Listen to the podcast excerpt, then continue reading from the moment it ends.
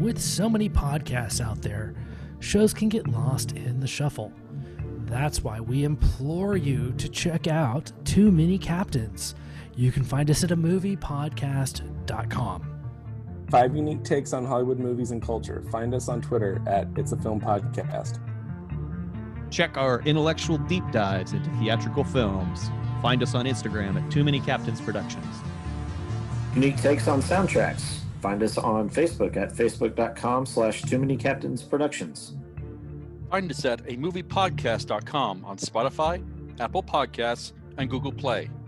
And now, here comes a new episode of Collateral Cinema. I'm Bo Maddox, I'm Robert Ortegon. And I'm Smashley Pantsler. and this is Collateral Cinema.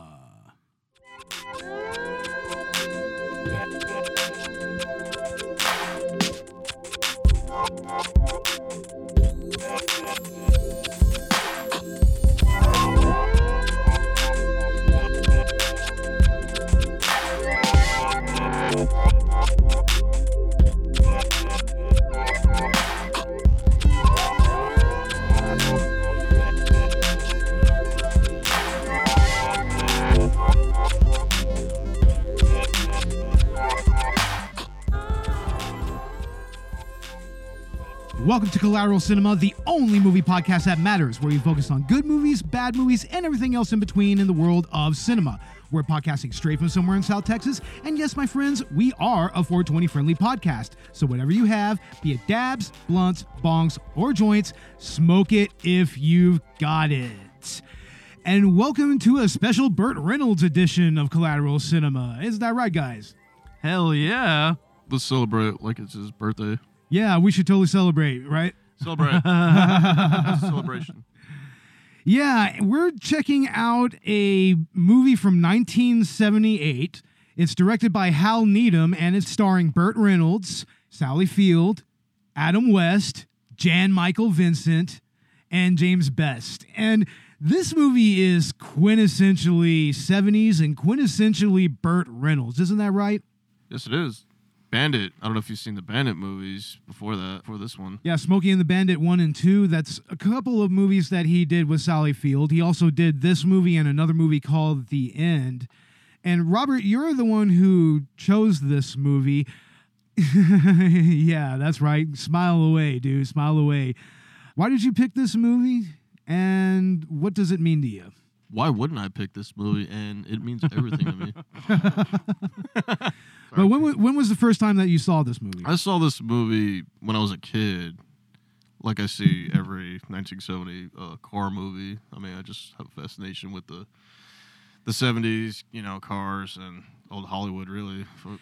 Yeah, and this is quintessentially old school Hollywood from the 70s. I mean, Burt Reynolds movies just kind of have a specific flavor to them, you know?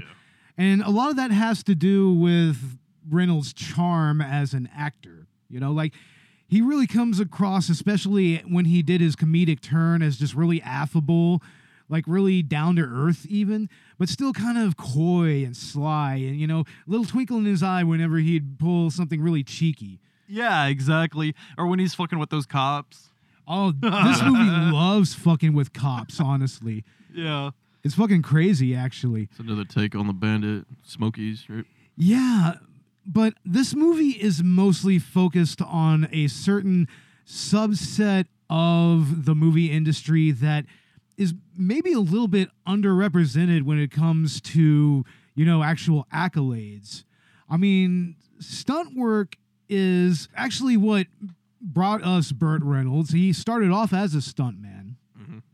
And he really kind of moved on from that to like Gunsmoke, and then he started doing like the Smokey and the Bandit movies later on, and all of that. The Longest Yard. The Longest Yard, Yeah, the Yeah. original, not the Adam Sandler one, but that Yeah. one that one was cool. yeah, but the original is definitely Oh, he's even in the new one, right? Damn. Yeah, yeah, that's right. He plays an older inmate. Yeah, like he was waiting for his time to get off the bench and play football with Adam Sandler. Yeah, I just Dude. remember his appearance in Archer. He sort of makes a cameo. Actually, a little bit more than a cameo. yeah. I never really saw that. I mean, what was it like? I, I, I think he married Mallory Archer or some oh, shit, Oh, or he was her boyfriend. Oh Lord. And so, like, Sterling doesn't know whether to like idolize him because he's his hero or like be mad because he's dating his mom. Yeah.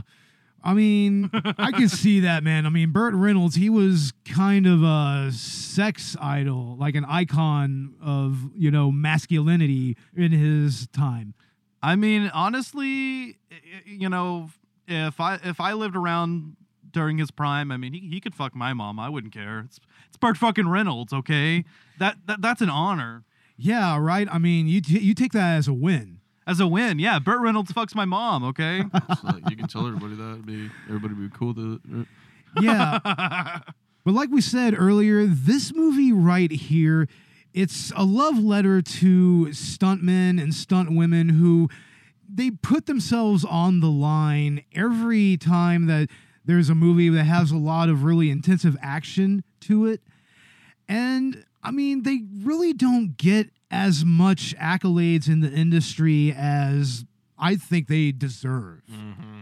Well, you compare this with like Once Upon a Time in Hollywood, which I guess kind of actually highlights what you know the life of a of a stuntman is like, and I like how this movie I think has kind of a autobiographical element in that Burt Reynolds used to be a stuntman, but in this movie he's actually playing the older mentor type figure to you know to Ski. to ski who I, I think actually would represent Reynolds really if you're if you're taking that analogy. If you think about this, all the car movies that I've chosen all lead up to the stunt world.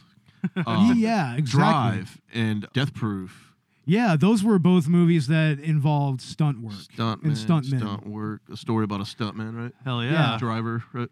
And wasn't uh, Kurt Russell's whole like motive for doing what he did in Death Proof kind of because he was just kind of you know looked over in the industry and Yeah. everything? He was a serial killer with a car. Yeah. Yeah, and and in Drive you have Ryan Gosling playing the driver, and it's it's interesting because I mean that's not really like the focal point of the movie, but it does set up you know a lot of his ethos. You know, When he's doing like stunt work, when he overturns the car. Yeah. Bryan Cranston's right there, like his teacher or his mentor, right? Uh, Yeah, that that can almost be seen as a little bit of a shout out to Hooper, maybe. Yeah, yeah, definitely. I mean, that scene is actually very similar to the scenes we see that open up this movie. Like it opens up with it's really interesting. It, it opens up with Reynolds or his stunt body double or whatever actually putting on padding to protect himself from taking a spill on a motorcycle because that's Yeah. the actual uh, stunt that he does first in the movie. So, uh, sorry, Ash. Um, he's doubling for Adam West, and somebody else is doubling for him. Yeah, I mean Adam West is in this movie, but he's not really much of a of an entity here. No, he's not the No. main star here. Yeah. Yeah, No. he doesn't show up until later in the opening credits, and he's he's on screen with two other names. I noticed that Yeah. Yeah, and he doesn't really go full Adam West mode. he plays himself actually. Yeah, he does. He plays himself. He's actually named Adam in the movie. Yeah. Burt Reynolds calls him Adam West. I guess, yeah, he does. he plays himself. But I was gonna actually talk about that opening scene that Bo brought up because I I just thought it was a really and I just watched this today right before recording. Okay, Yeah. but so this is fresh in my mind. But I, I'm starting out this movie with the cinematography that are, are- is like this close-up shots on Burt Reynolds, and I noticed never shows his face up until him putting the helmet on, and yeah. you know you don't even see his face until after he does the stunt work. Mhm. Exactly. I mean, that's why I think that might be Burt Reynolds' actual stunt double in this movie. Yeah, because it's like the movie is based off of Burt Reynolds as a stuntman. Who's Burt Reynolds' stuntman? Is he is he doing his own Well, stunts? I mean- Does he have a Well, stuntman? Burt to be Reynolds fair, was a stuntman. And to be fair, I think Burt Reynolds did at least a few of his own stunts in this Yeah. movie. Like, he was on the horse. He's I mean, basically Yeah. Jackie Chan before Jackie Chan came out. Uh, a- I a- don't as, know. As a leading actor. I mean, Maybe kind of, sort of. I mean, Jackie Chan. Uh, Jackie Chan was a stuntman. Yeah, he was a stuntman himself who kind of came up in the uh, Chinese uh, movie industry. Yeah, he was there with Bruce Lee. but he did his own stunts when he became a lead.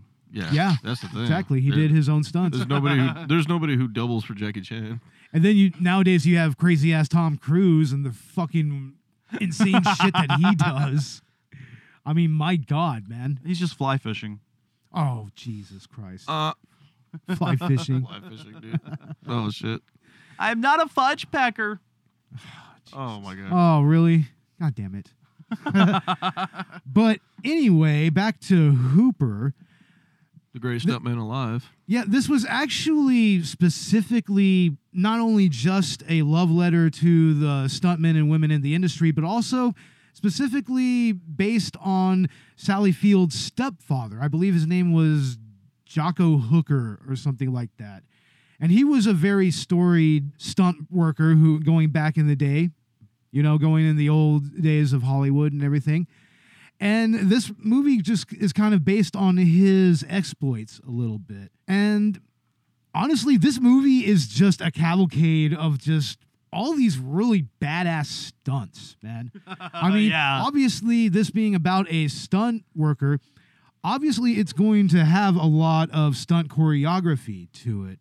I mean, even just from the first moment that we see Hooper on screen, I mean, he does the motorcycle stunt, and then it just kind of escalates from there. We we have a uh, stuntman with a dog, you know, falling into a big old air pillow or whatever they call those. I'm not really sure what those are. I don't know either. but I mean, they're typically still used to catch people when they're trying to fall off a building or a cliff or whatever. Yeah. Right. And a- apparently, the stuntman that did that particular drop, he actually set a record at the time. That was actually like 230 something feet, I believe. Oh shit, no way. Yeah, at the time, that was actually one of the longest falling Jumps. stunts, jumping wise. World you know? record. Eh. Yeah. But I mean, there's also, you know, a lot of car stunt work in this movie, right, Robert? Yeah, definitely. Most Like- deaf.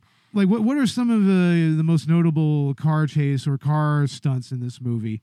Like we'll we'll, get to the final one here in a little bit, Yeah, but we'll before then, like for one there's a bar brawl which is just iconic, I feel. Probably uh, in the beginning where he's getting ready with his uh, his motorcycle, Yeah. yeah, that that's definitely amazing. and he's like getting there on set too. At, at the same time, the director just shows up, right? yeah. But this movie also, like I said, it has that bar brawl scene. Yeah. And man, that is just hilarious, man. Like I, I like it when all the, the the bar back and the bartenders are just like, well, there's another night of no profit.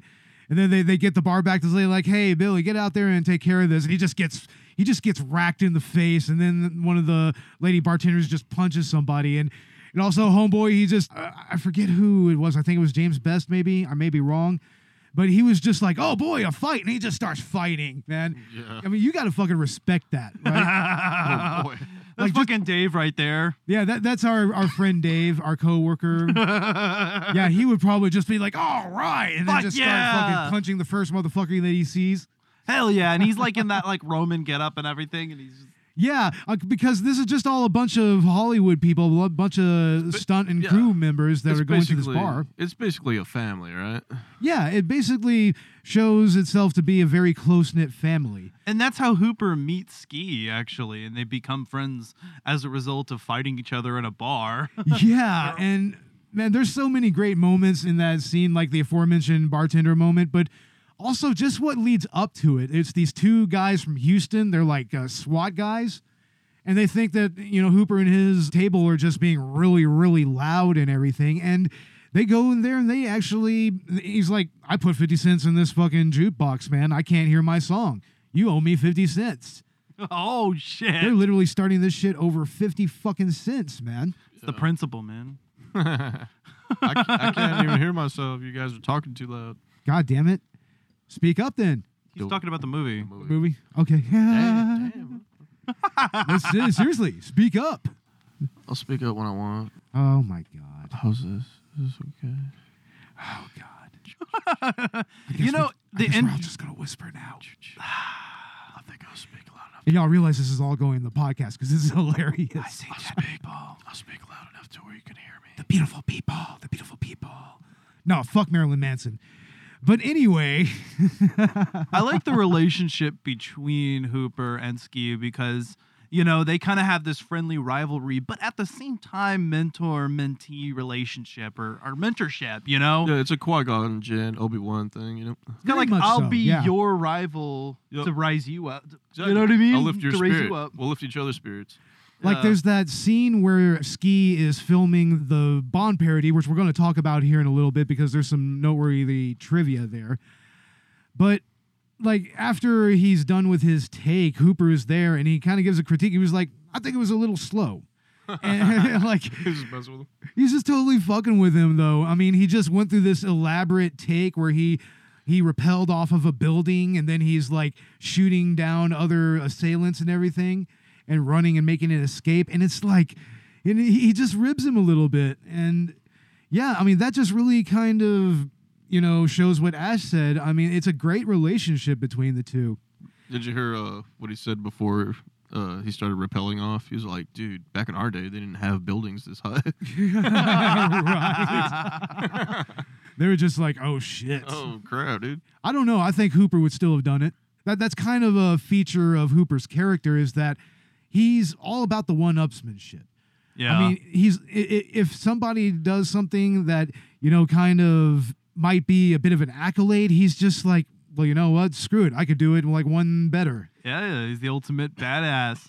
But I mean, that sort of comes to a head because his woman, Sally Fields, wants to settle down with him, and you know, and and, and honestly, he's one more accident away from being paralyzed. Yeah. You know, he his age is catching up with him, and all the beer and all the All the stunts. all the all stunts. Yeah. the work, all the drugs. It's one of those occupations that's not unlike professional wrestling. You know, which is in its way its own kind of stunt work when you really think about it. Yeah. Yeah. I mean, you see the story of uh, Mickey Rourke, right, in the movie uh, The Wrestler. It's like you see what a whole stuntman goes through daily. Exactly. Just, to Mickey get, Rourke, just to get something to eat, you know. my board. Mick- in that movie, My board. In that movie, uh, The Wrestler, I think Mickey I Rourke want my board. portrays like Jake the Snake or something, you know. Pretty much. It's pretty much based off of Jake the Snake. But wrestlers, they kind of have the same problems with those types of injuries and everything. I mean, they're they're fatal and uh, they last forever, actually. Oh yeah, I mean, Especially back injuries, neck injuries, are and no- and are of no course joke. head injuries. Head injuries. You know, which is a very serious thing in the WWE and in wrestling. Yeah. and- And, the and the NFL, they just won't admit it, you know. Yeah, exactly. And Hooper himself is dealing with a back injury, you know, and which he has to shoot himself just to do his job. Yeah, he has to have actual like muscle relaxers or pain relievers just completely injected into his back. Yeah. Remember Varsity Blues and uh Paul Walker's knee, dude? Yeah. Yeah, dude. Yeah, they pretty much had to do the same thing in that one. Yeah. Yeah. But I mean, some of the other stunt scenes in this movie are a little more tongue in cheek. Like I, I like the chariot race because he, he literally does that because he has to one up his uh, buddy. Yeah. it, it's just totally like a gentleman's thing, and he's just like I, I think they're at a charity event, which is kind of all over the place. Like they have a Wild West show, which is interrupted by a goddamn car chase that turns into a crash. And then there's randomly Roman chariots. There's a chariot race. I mean, it, it's just all over the fucking place. I mean, yeah, like this movie that they're filming is also like all over the place. It apparently is a James Bond movie, or I guess their version of James Bond. What is it? The spy who. The spy who laughed so hard, or something like Yeah. that. Yeah. The spy who shagged me. What, what's what's interesting about that is a few years later, after this movie was released, uh, Albert Broccoli, the man who actually created James Bond, he he was trying to sue 20th Century Fox and Hal Needham for even using the Bond music. Like they, it's straight up just the da na na na. It's that whole melody, and it's it's pretty blatant. they straight up play that. So I mean, who would have been Bond at this point, Robert? Probably those oh, at this time Roger Moore would have been James Bond. Yeah. Yeah, so that that's crazy. Ski is pretty much subbing for Roger Moore. Is, is is that what Adam West's character is supposed to be? Roger Moore?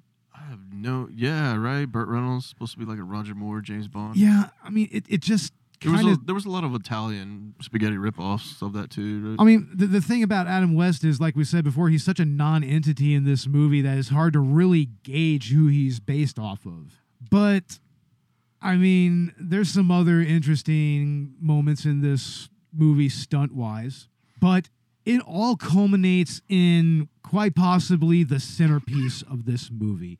It was filmed actually on a property owned by the University of Alabama. It was used for student housing, but at one time it was a hospital and whatnot. And I think there was actually like a factory there or something like that. Yeah, you were telling me that. That's interesting. Yeah, and it was about to be demolished. And after they filmed this scene we're going to talk about, they actually ended up demolishing it, and that's where the University of Alabama, the University Mall, is currently. Well, hey, you're gonna demolish it anyway. Let's use it for a movie. Cut down on expenses. You know. And man, it is a really awesome bit of stunt choreography and also editing. It's it's almost a masterwork. You can't top the real thing. No, you can't.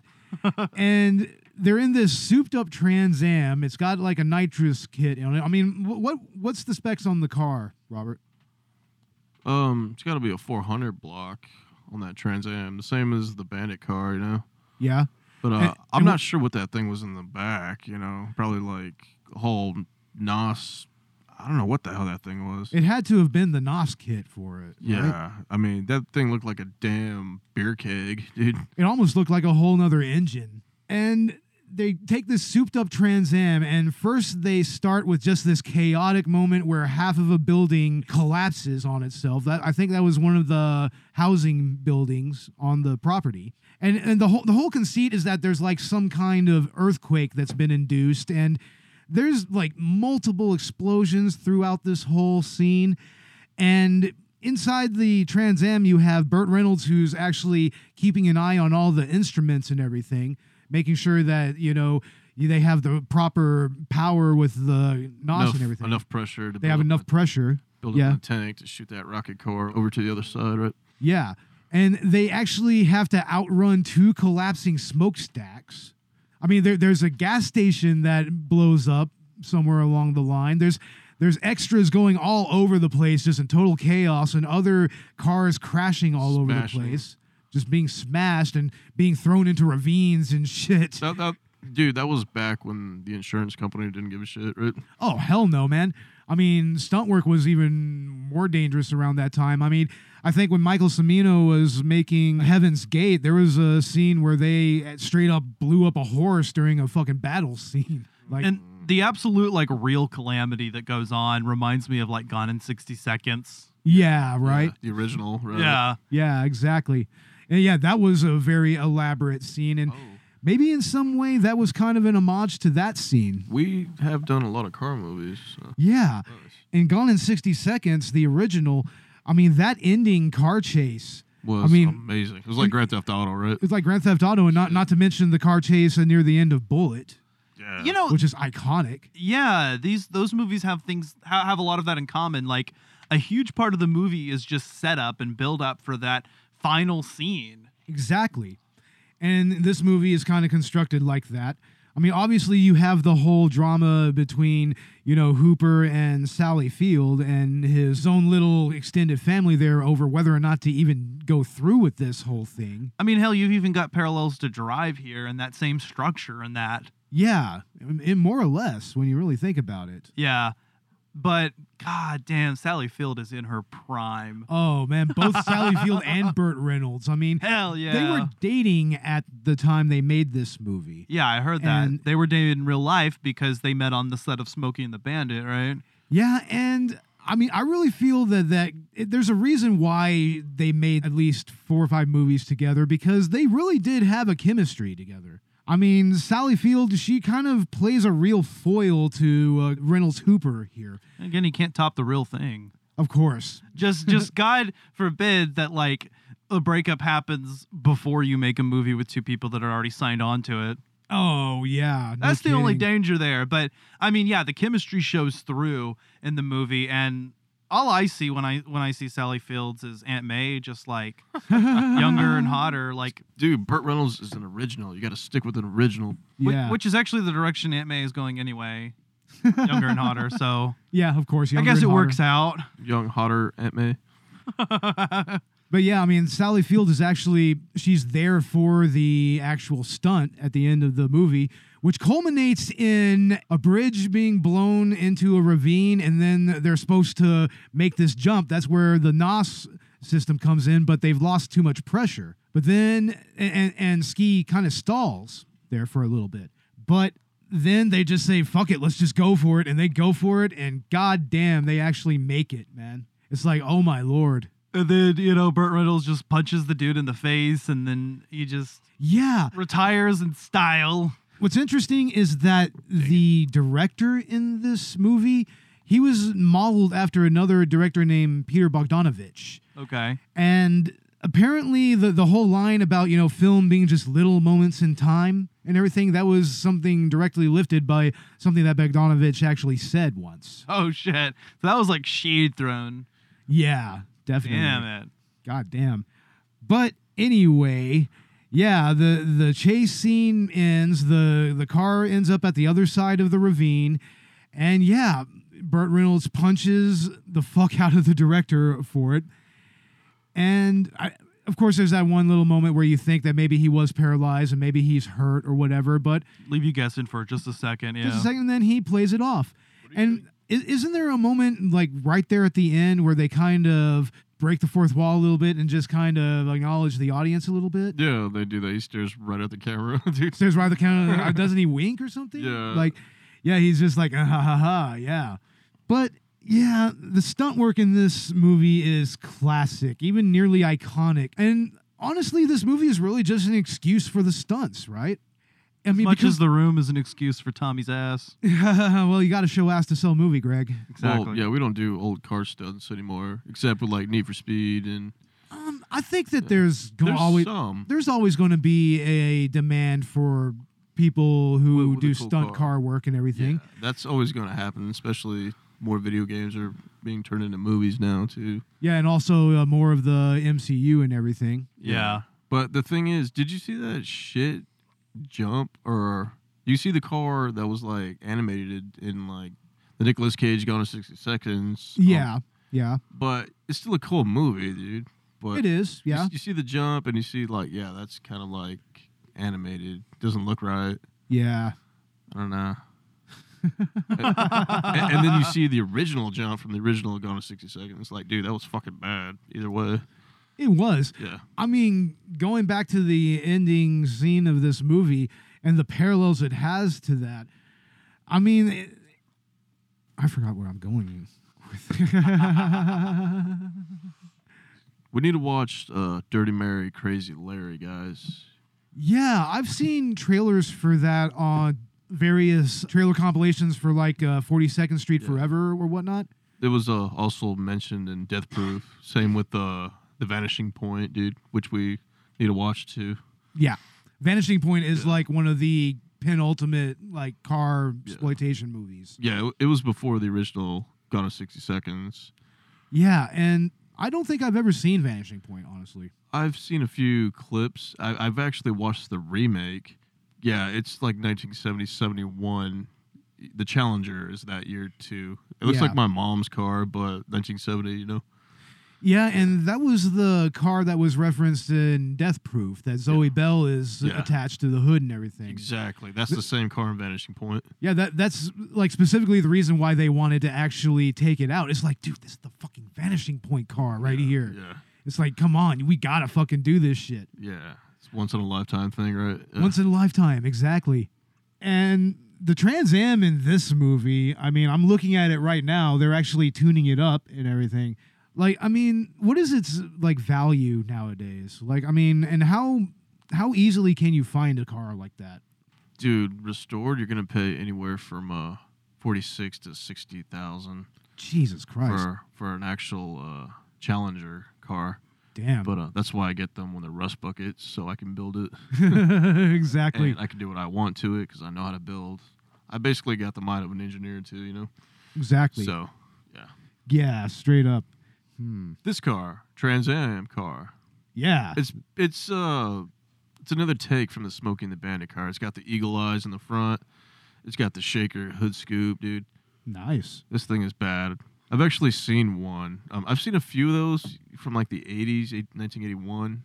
I've seen one Hawkeye, maybe like one or two, but I s a buddy of mine when I was a kid, he had one taken apart in his uh, yard and it was just sitting there in pieces, dude. And then I had my Mach one all in pieces when I was a kid. So, so, it was, so it's kind of like, oh, who's going to build who's first, right? right. Burt Reynolds is Hooper, and Hooper is a real hero. He can take more crashes. Oh, jeez! More fire. Ah. Hello, gorgeous. More love. More hits. He can take more risks and have more fun than anyone can imagine. This is Hooper, the story of the greatest stuntman of them all, and his competition. Been waiting a year and a half to meet you. How's that? I get to perform with Sonny Hooper. Oh, hell, that ain't no big deal. I mean, Burt Reynolds, Jan Michael Vincent, Sally Field. I'm yours. Brian Keith, James Best, Robert Klein, and Terry Bradshaw. In Hooper's world, talk is cheap. And life is cheaper. we may be in trouble. A stunt is a gag, and a gag is no laughing matter. Bam! Building falls on you, crushes you, fade out the end. Great, Roger. Of course, we'll have a dozen cameras going. And when the director yells, Action! Go, go, go! I want to hit it. he really means action.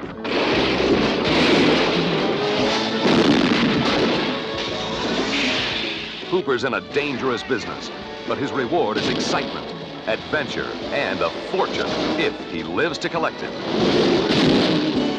Burt Reynolds is Hooper, the greatest stuntman alive. I love stuntmen. Hooper, the newest movie from the team that brought you Smokey and the Bandit.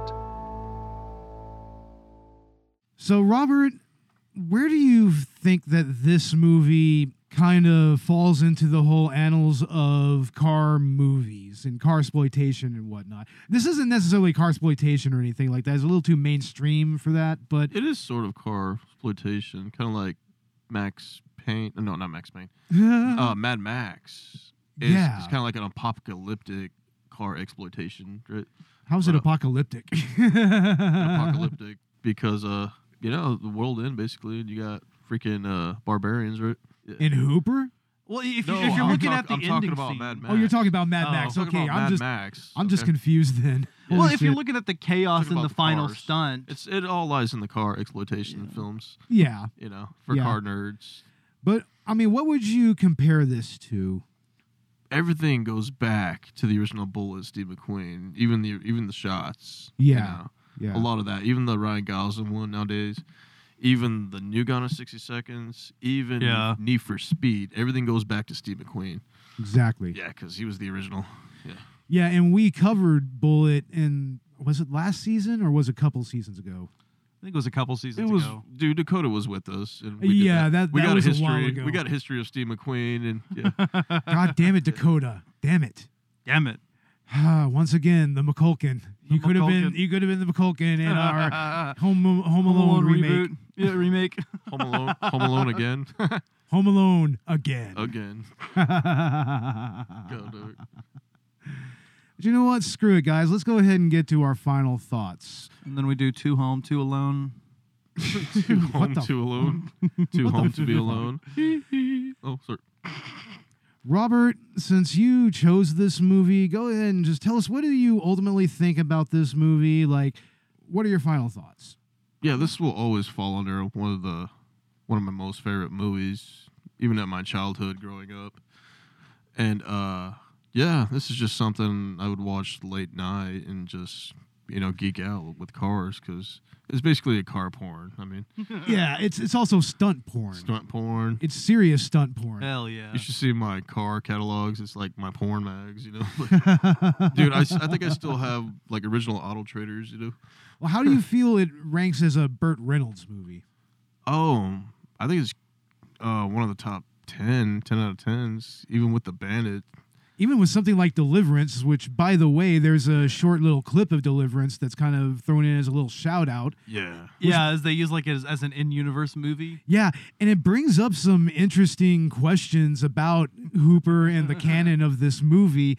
It's like, I mean, if, Does Burt Reynolds exist? does Burt Reynolds exist in this universe? Is like, Is Adam West Burt Reynolds? Does right? Does Burt Reynolds meet Sonny Hooper? Oh, yeah, right. Whoa. Or, or better yet, does Sonny Hooper do And- stunt work for Bur- Burt Reynolds? Because obviously he has the the whole reel with Deliverance. and the bandit's a different character. So Yeah, so maybe he's uh, the stunt driver for Burt Reynolds during Smokey and the Bandit in, in the canon of this movie. that could very well. I just want to know if Ludacris was singing the song in the first Fast and Furious. How does Ludacris then show up as Tej in Fast and Furious 2? I don't know, dude. The Fast and the Furious movies are complicated, fucking Does complicated. does Ludacris exist? Does does Tej sing the song? How does it work? I don't know. who Are the who knows, okay? dude? It, it's a fucking mystery, bro. only the first three matter. Tokyo Drift was the shit. yeah. Tokyo Drift. No, I still stand by Too Fast, Too Furious Too as my Fast- favorite, yeah. just dumb movie of all time. It's a good movie. I, it's a movie I actually wouldn't mind owning, But uh, and I I don't feel like I want to own any other Fast and Furious movie other than that. I have the original Roger Corman Fast and Furious. that's a good late night film. yeah, it is, but I It's mean, all about family. ah, family. Born to race. Family. Born to race. Born to race. Mustangs and Subaru STIs. Oh, yeah. yeah. But yeah, man, this is like the most Burt Reynolds of Burt Reynolds movies. Like ultimately, right? Yeah. I mean, he's just being him, you know. Yeah. I mean, he's just totally being Burt. And that's what he was best at. I mean, I, I was reading up on him a little bit and you know, he was kind of he was kind of expected to really blow up even bigger than he did after his roles in Deliverance and everything. But he kind of went around and took a comedic turn. I mean, Smokey and the Bandit, that's a funny fucking movie. And it establishes all of the feel and the tropes that Burt Reynolds did. You know, it, it kind of felt like. You It's know? uh, probably because uh, Jackie Gleason helped him out, too. Yeah, Jackie Gleason gave, gave a tremendous amount of help. He played the sheriff in Smokey and the Bandit. Yes, he did. Yeah, and that was a classic little rivalry. That was funny, dude. And in this movie, of course, you know, he fucks with cops hardcore. That's actually something I really liked about this movie. They just fucks with the police left and right. Like like there's that scene where you know, he's driving backwards just showing off to all of his friends and everything.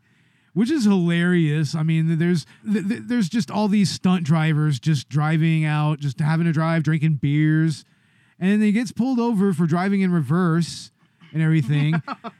and he they end up trolling the officer by attaching a cable to a fucking telephone pole and just attaching it to the back of his belt clip and Needless to say, yeah, he continues driving backwards. He's just like, later's officer. And then he, he goes to chase after them. And then after a little while, he's just pulled right off the motorcycle. Straight up, fuck the police. This is an excellent movie to watch in 2021. It really is. Yeah, it's total A cab. And then I like how whenever they're doing the final stunt, you know, he's drinking and the cop, you know, pulls over and, you know, tells them like you're not going to drive while you're drinking, right? Mm, I'm and then they just mother. start driving and they wave to him They, they wave to him. and then they do the stunt.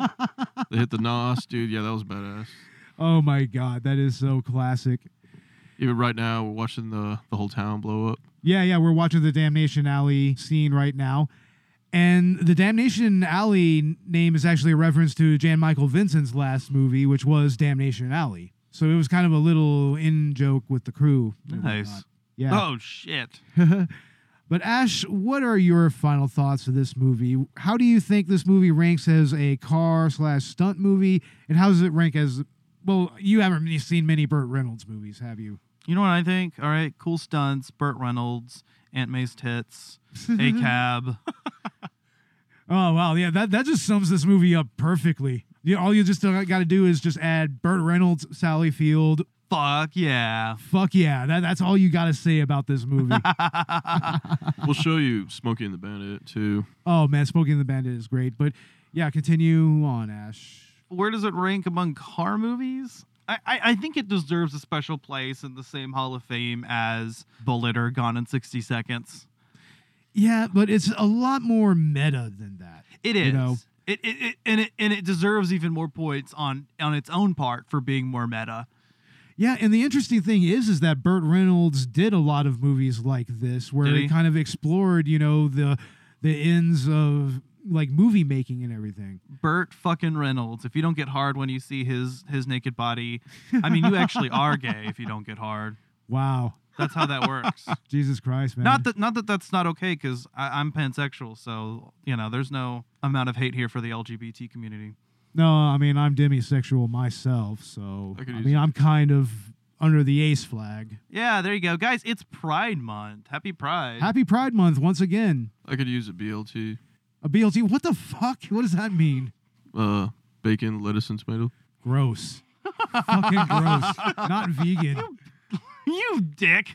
you dick.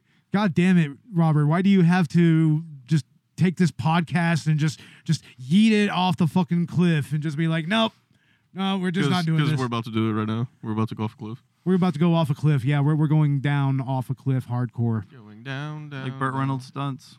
Yeah. Woo, here we go. Full circle. Full circle. Full circle. But anyway, my final thoughts about this movie. I mean, of course, they're No one cares. overwhelmingly. They're Nobody cares. God. But my final thoughts in this movie, I really feel like this is a joyous movie to put on. I mean, there's not a whole lot of real mean spiritedness here. I mean, even the fucking around with the cops, it's never mean spirited. It's always just like, ha ha ha ha. We're just kind of trolling them and everything. And it still has a little bit of a serious, you know, melo. It's not really melodramatic, but it has a good amount of drama to it like especially with the scenes between Sally Field and Burt Reynolds, like before he does the actual Damnation Alley stunt. I mean, she's genuinely concerned about it and even tries to threaten to leave him if he goes through with it. But in the end, she actually ends up at the stunt itself. She she watches it go down. Yeah, she loves him. So if something does go wrong, she wants to be there. Well, yeah, of course. And if if it all goes right, she wants to be there to be, you know, there for him in his moment. Because he's the and man. she is. He's the man, dude. Yeah, and, and that's what makes their relationship so likable. I mean, After this, he can retire, pass on the torch, and you know, live his life with her and settle down. yeah, there is a lot of that element of passing the torch there. Yeah. I mean, Ski, uh, played by Jan Michael Vincent, which, by the way, we need 23 more Jan Michael Vincents in Quadrant 18 right now. Stat. and if you don't get that, you don't watch enough Rick and Morty. Or am I thinking of, or do they reference another person? I don't know. Hmm. It's been a while since I watched Rick and Morty. It's been a while. I haven't really watched since season three. Yeah, and, and I have both seasons, both of the first seasons on DVD, and I don't, I don't ever watch it. They need to do a Rick and Morty movie. If they do that, we're gonna podcast it. Oh, I mean, fuck, we may as well just podcast about Rick and Morty in general. like, I mean, I have some things to say about that series and where I kind of feel like it kind of dropped off a little bit. But you know, I mean, I, I don't, man, I hope we don't get a bunch of hate over the Rick and Morty comments. I like it. I just I think the fandom sucks. Yeah, the the fandom sucks. It's kind of like Steven Universe. Good show, fandom sucks. So let's go get a Trans Am, dude. Yeah, let's go get a Trans Am. Exactly. Let's go build a Trans Am. build a fucking Trans Am. But yeah, this movie is a love letter to stunt work and also just a show of respect to Sally Field's stepfather as well. And as a car movie, I mean, personally, I don't feel like the cars are really like the focal point of this movie. Like, at least not tremendously. It's just it's just the one car at the end. Oh, Oh, and, this- that, and that other stunt car that had like a 429 Cobra in it. There's plenty of of car related stunts in this movie, and there's also that motorcycle stunt and whatnot. Yeah, but That was real stunt work. But the real gist of this movie is ultimately a Hooper's pride as a stuntman and how that kind of leads to the build up towards this final Damnation Alley stunt. I mean, he's putting a lot on the line for this movie. And he, he does emotionally kind of take it out on the director. You know, and the director does his best to kind of be. I, I feel he actually tries to be a little like diplomatic with him and just be like, look, I know you put yourself on the line here, but this is just how I feel about it. And he still fucking decked him one. I don't blame him, honestly. I don't blame There's a, Hooper. there's a punchy. Oh, oh, god damn it. Oh. I hate that fucking game. I hate punchies. I hate it so much. I know what you're doing down there. I'm not gonna fucking do it. I'm not looking down. I'm not fucking looking down, dude. Jesus fucking Christ, I hate that fucking game so much. But I mean, I feel like yeah, maybe it has a place when it comes to car movies, but it's just not the focal point. The focal point is Hooper himself, his relationship to the people in his life, and how his stunt work affects that. That's ultimately the gist of this movie. And as far as a Burt Reynolds movie is concerned, this is quintessentially Burt Reynolds. This, this is Burt Reynolds in his peak with Sally Field, which, I mean, this period of his career you have to tie to Sally Field because he made so many movies with her in this short period of time. Yeah. And it's just a fucking pleasure to watch, really. I mean, I don't have very much to say about the plot. The plot is very simple. It's it's just a simple, you know, a person in a certain field is old and has to prove himself one more time. One more time. He needs to, yeah, he needs to just do one more bout, one more stunt, one more car crash. You know, It's like one big payoff because yeah, it's his, it's his final big payoff. It's his retirement. Basically, Indiana Jones and the Crystal Skull. I- essentially, yeah, it's essentially like that.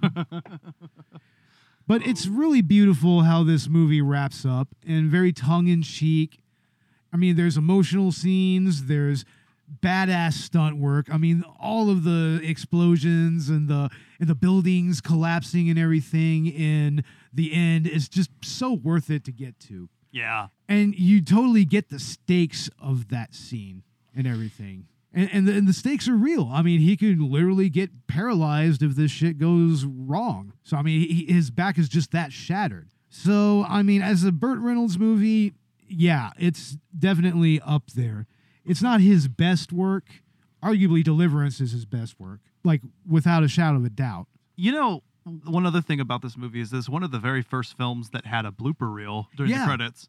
Yeah, we were actually watching the credits right now, and yeah, the blooper reel shows a lot of stuff that was, you know, ultimately cut from the movie. I think there's even a uh, another jump stunt that is shown that's not shown in the movie, and yeah, the the blooper reel is actually really really interesting, and it's interesting that that's the first movie that did that. I mean, hell.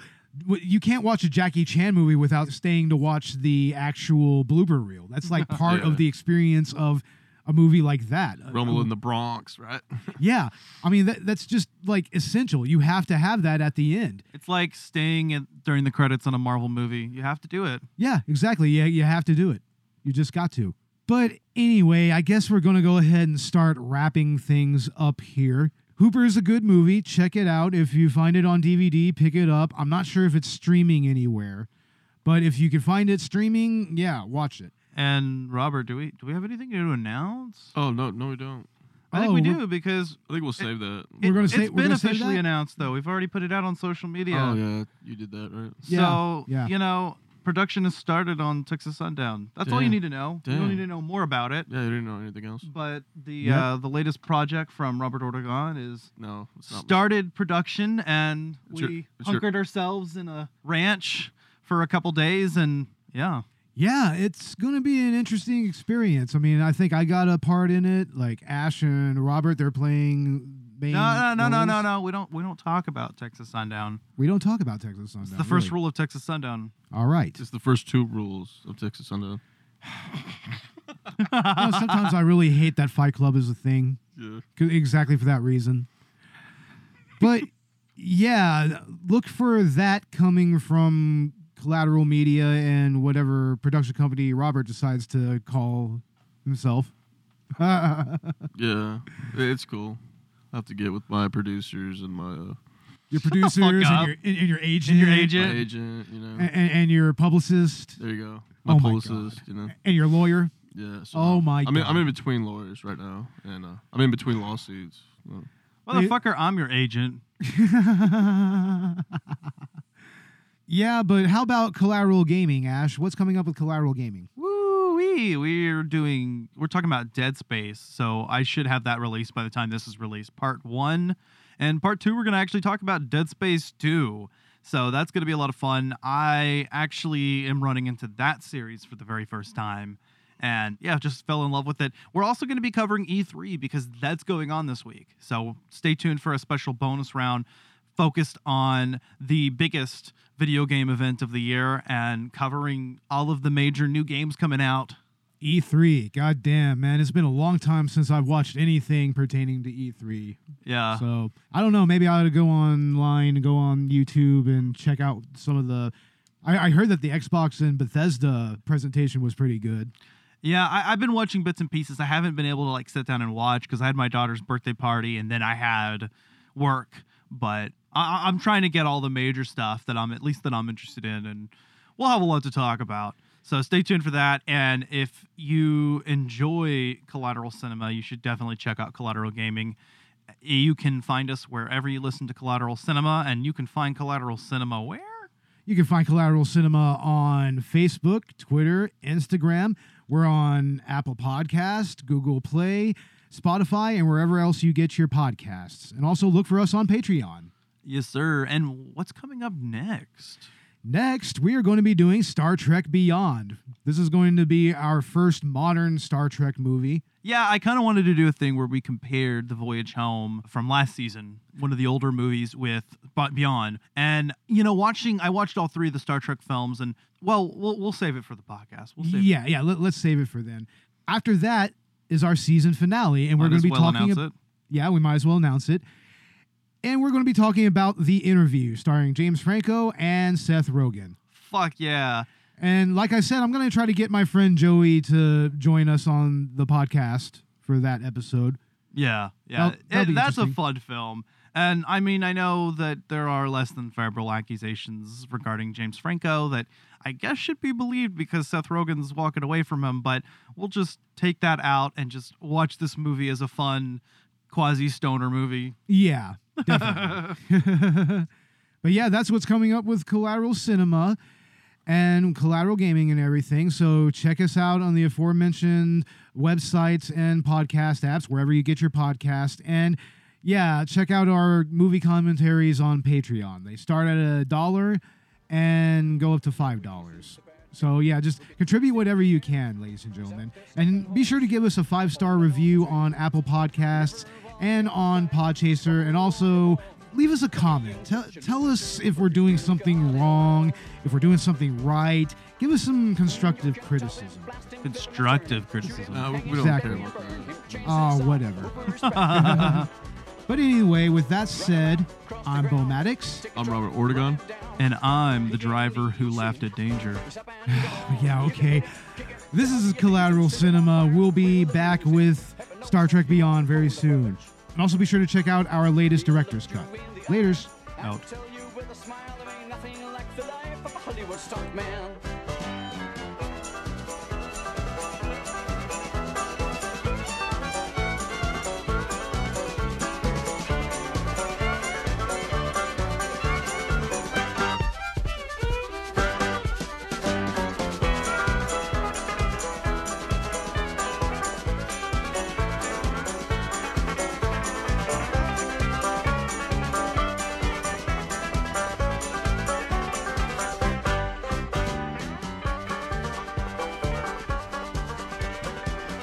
Used to tell him he ought to settle down, find a steady woman, land a job in town.